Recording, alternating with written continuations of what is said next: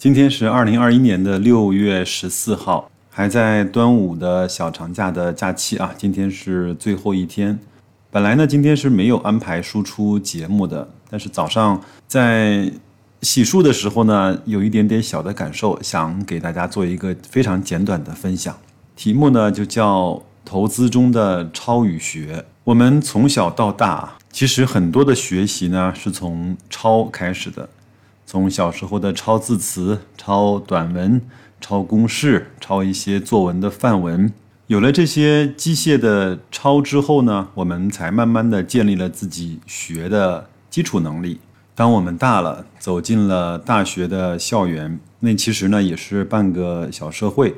我们在那儿呢也慢慢学会了和人的相处，怎么学会的呢？也是照猫画虎的。按照那些我们眼中的社交高手，他们的一些一举一动去规范或者是优化我们自己的行为，慢慢的也有了自己的处事风格，也有了自己的所谓的价值观吧。那进入了单位之后呢，更是要从按照一个公司的规定，一个行业的特质，这个行业中那些特别出色和优秀的人，他们的做事风格来去提升我们自己的能力，其实也是从抄袭模仿开始的。我们再说回到投资啊，其实我们每个人的投资呢，都是从抄开始的。刚刚进入投资这个世界，哪里有自己成型的投资体系呢？不都是东看一篇文章学会了一只股票的分析，西看一篇文章学会了如何叫基金定投，知道了巴菲特，从而知道了什么叫价值投资，知道了那些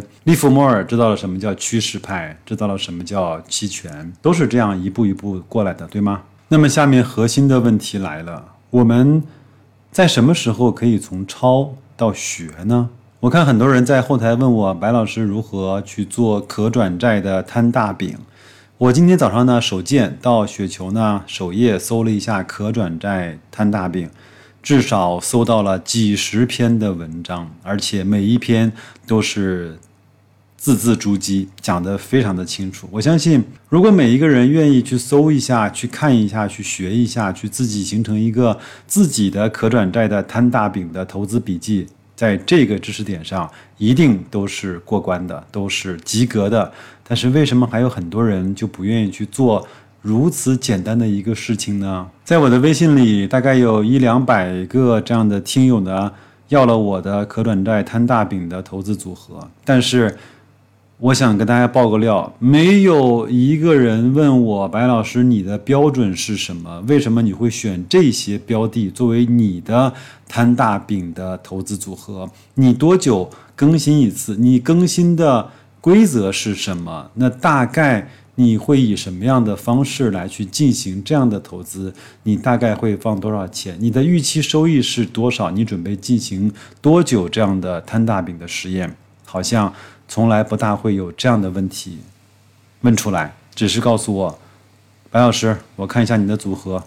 然后就没有然后了。这段时间其实我明白了很多道理，很多人投资呢，他只是为了满足一个他的兴趣和爱好，他其实没有指望着用投资这件事情来改变他的财务状况，来改变他的人生际遇，也没有希望用这样的一个方式逼迫自己去进行不间断持续的成长的这样的一个历程。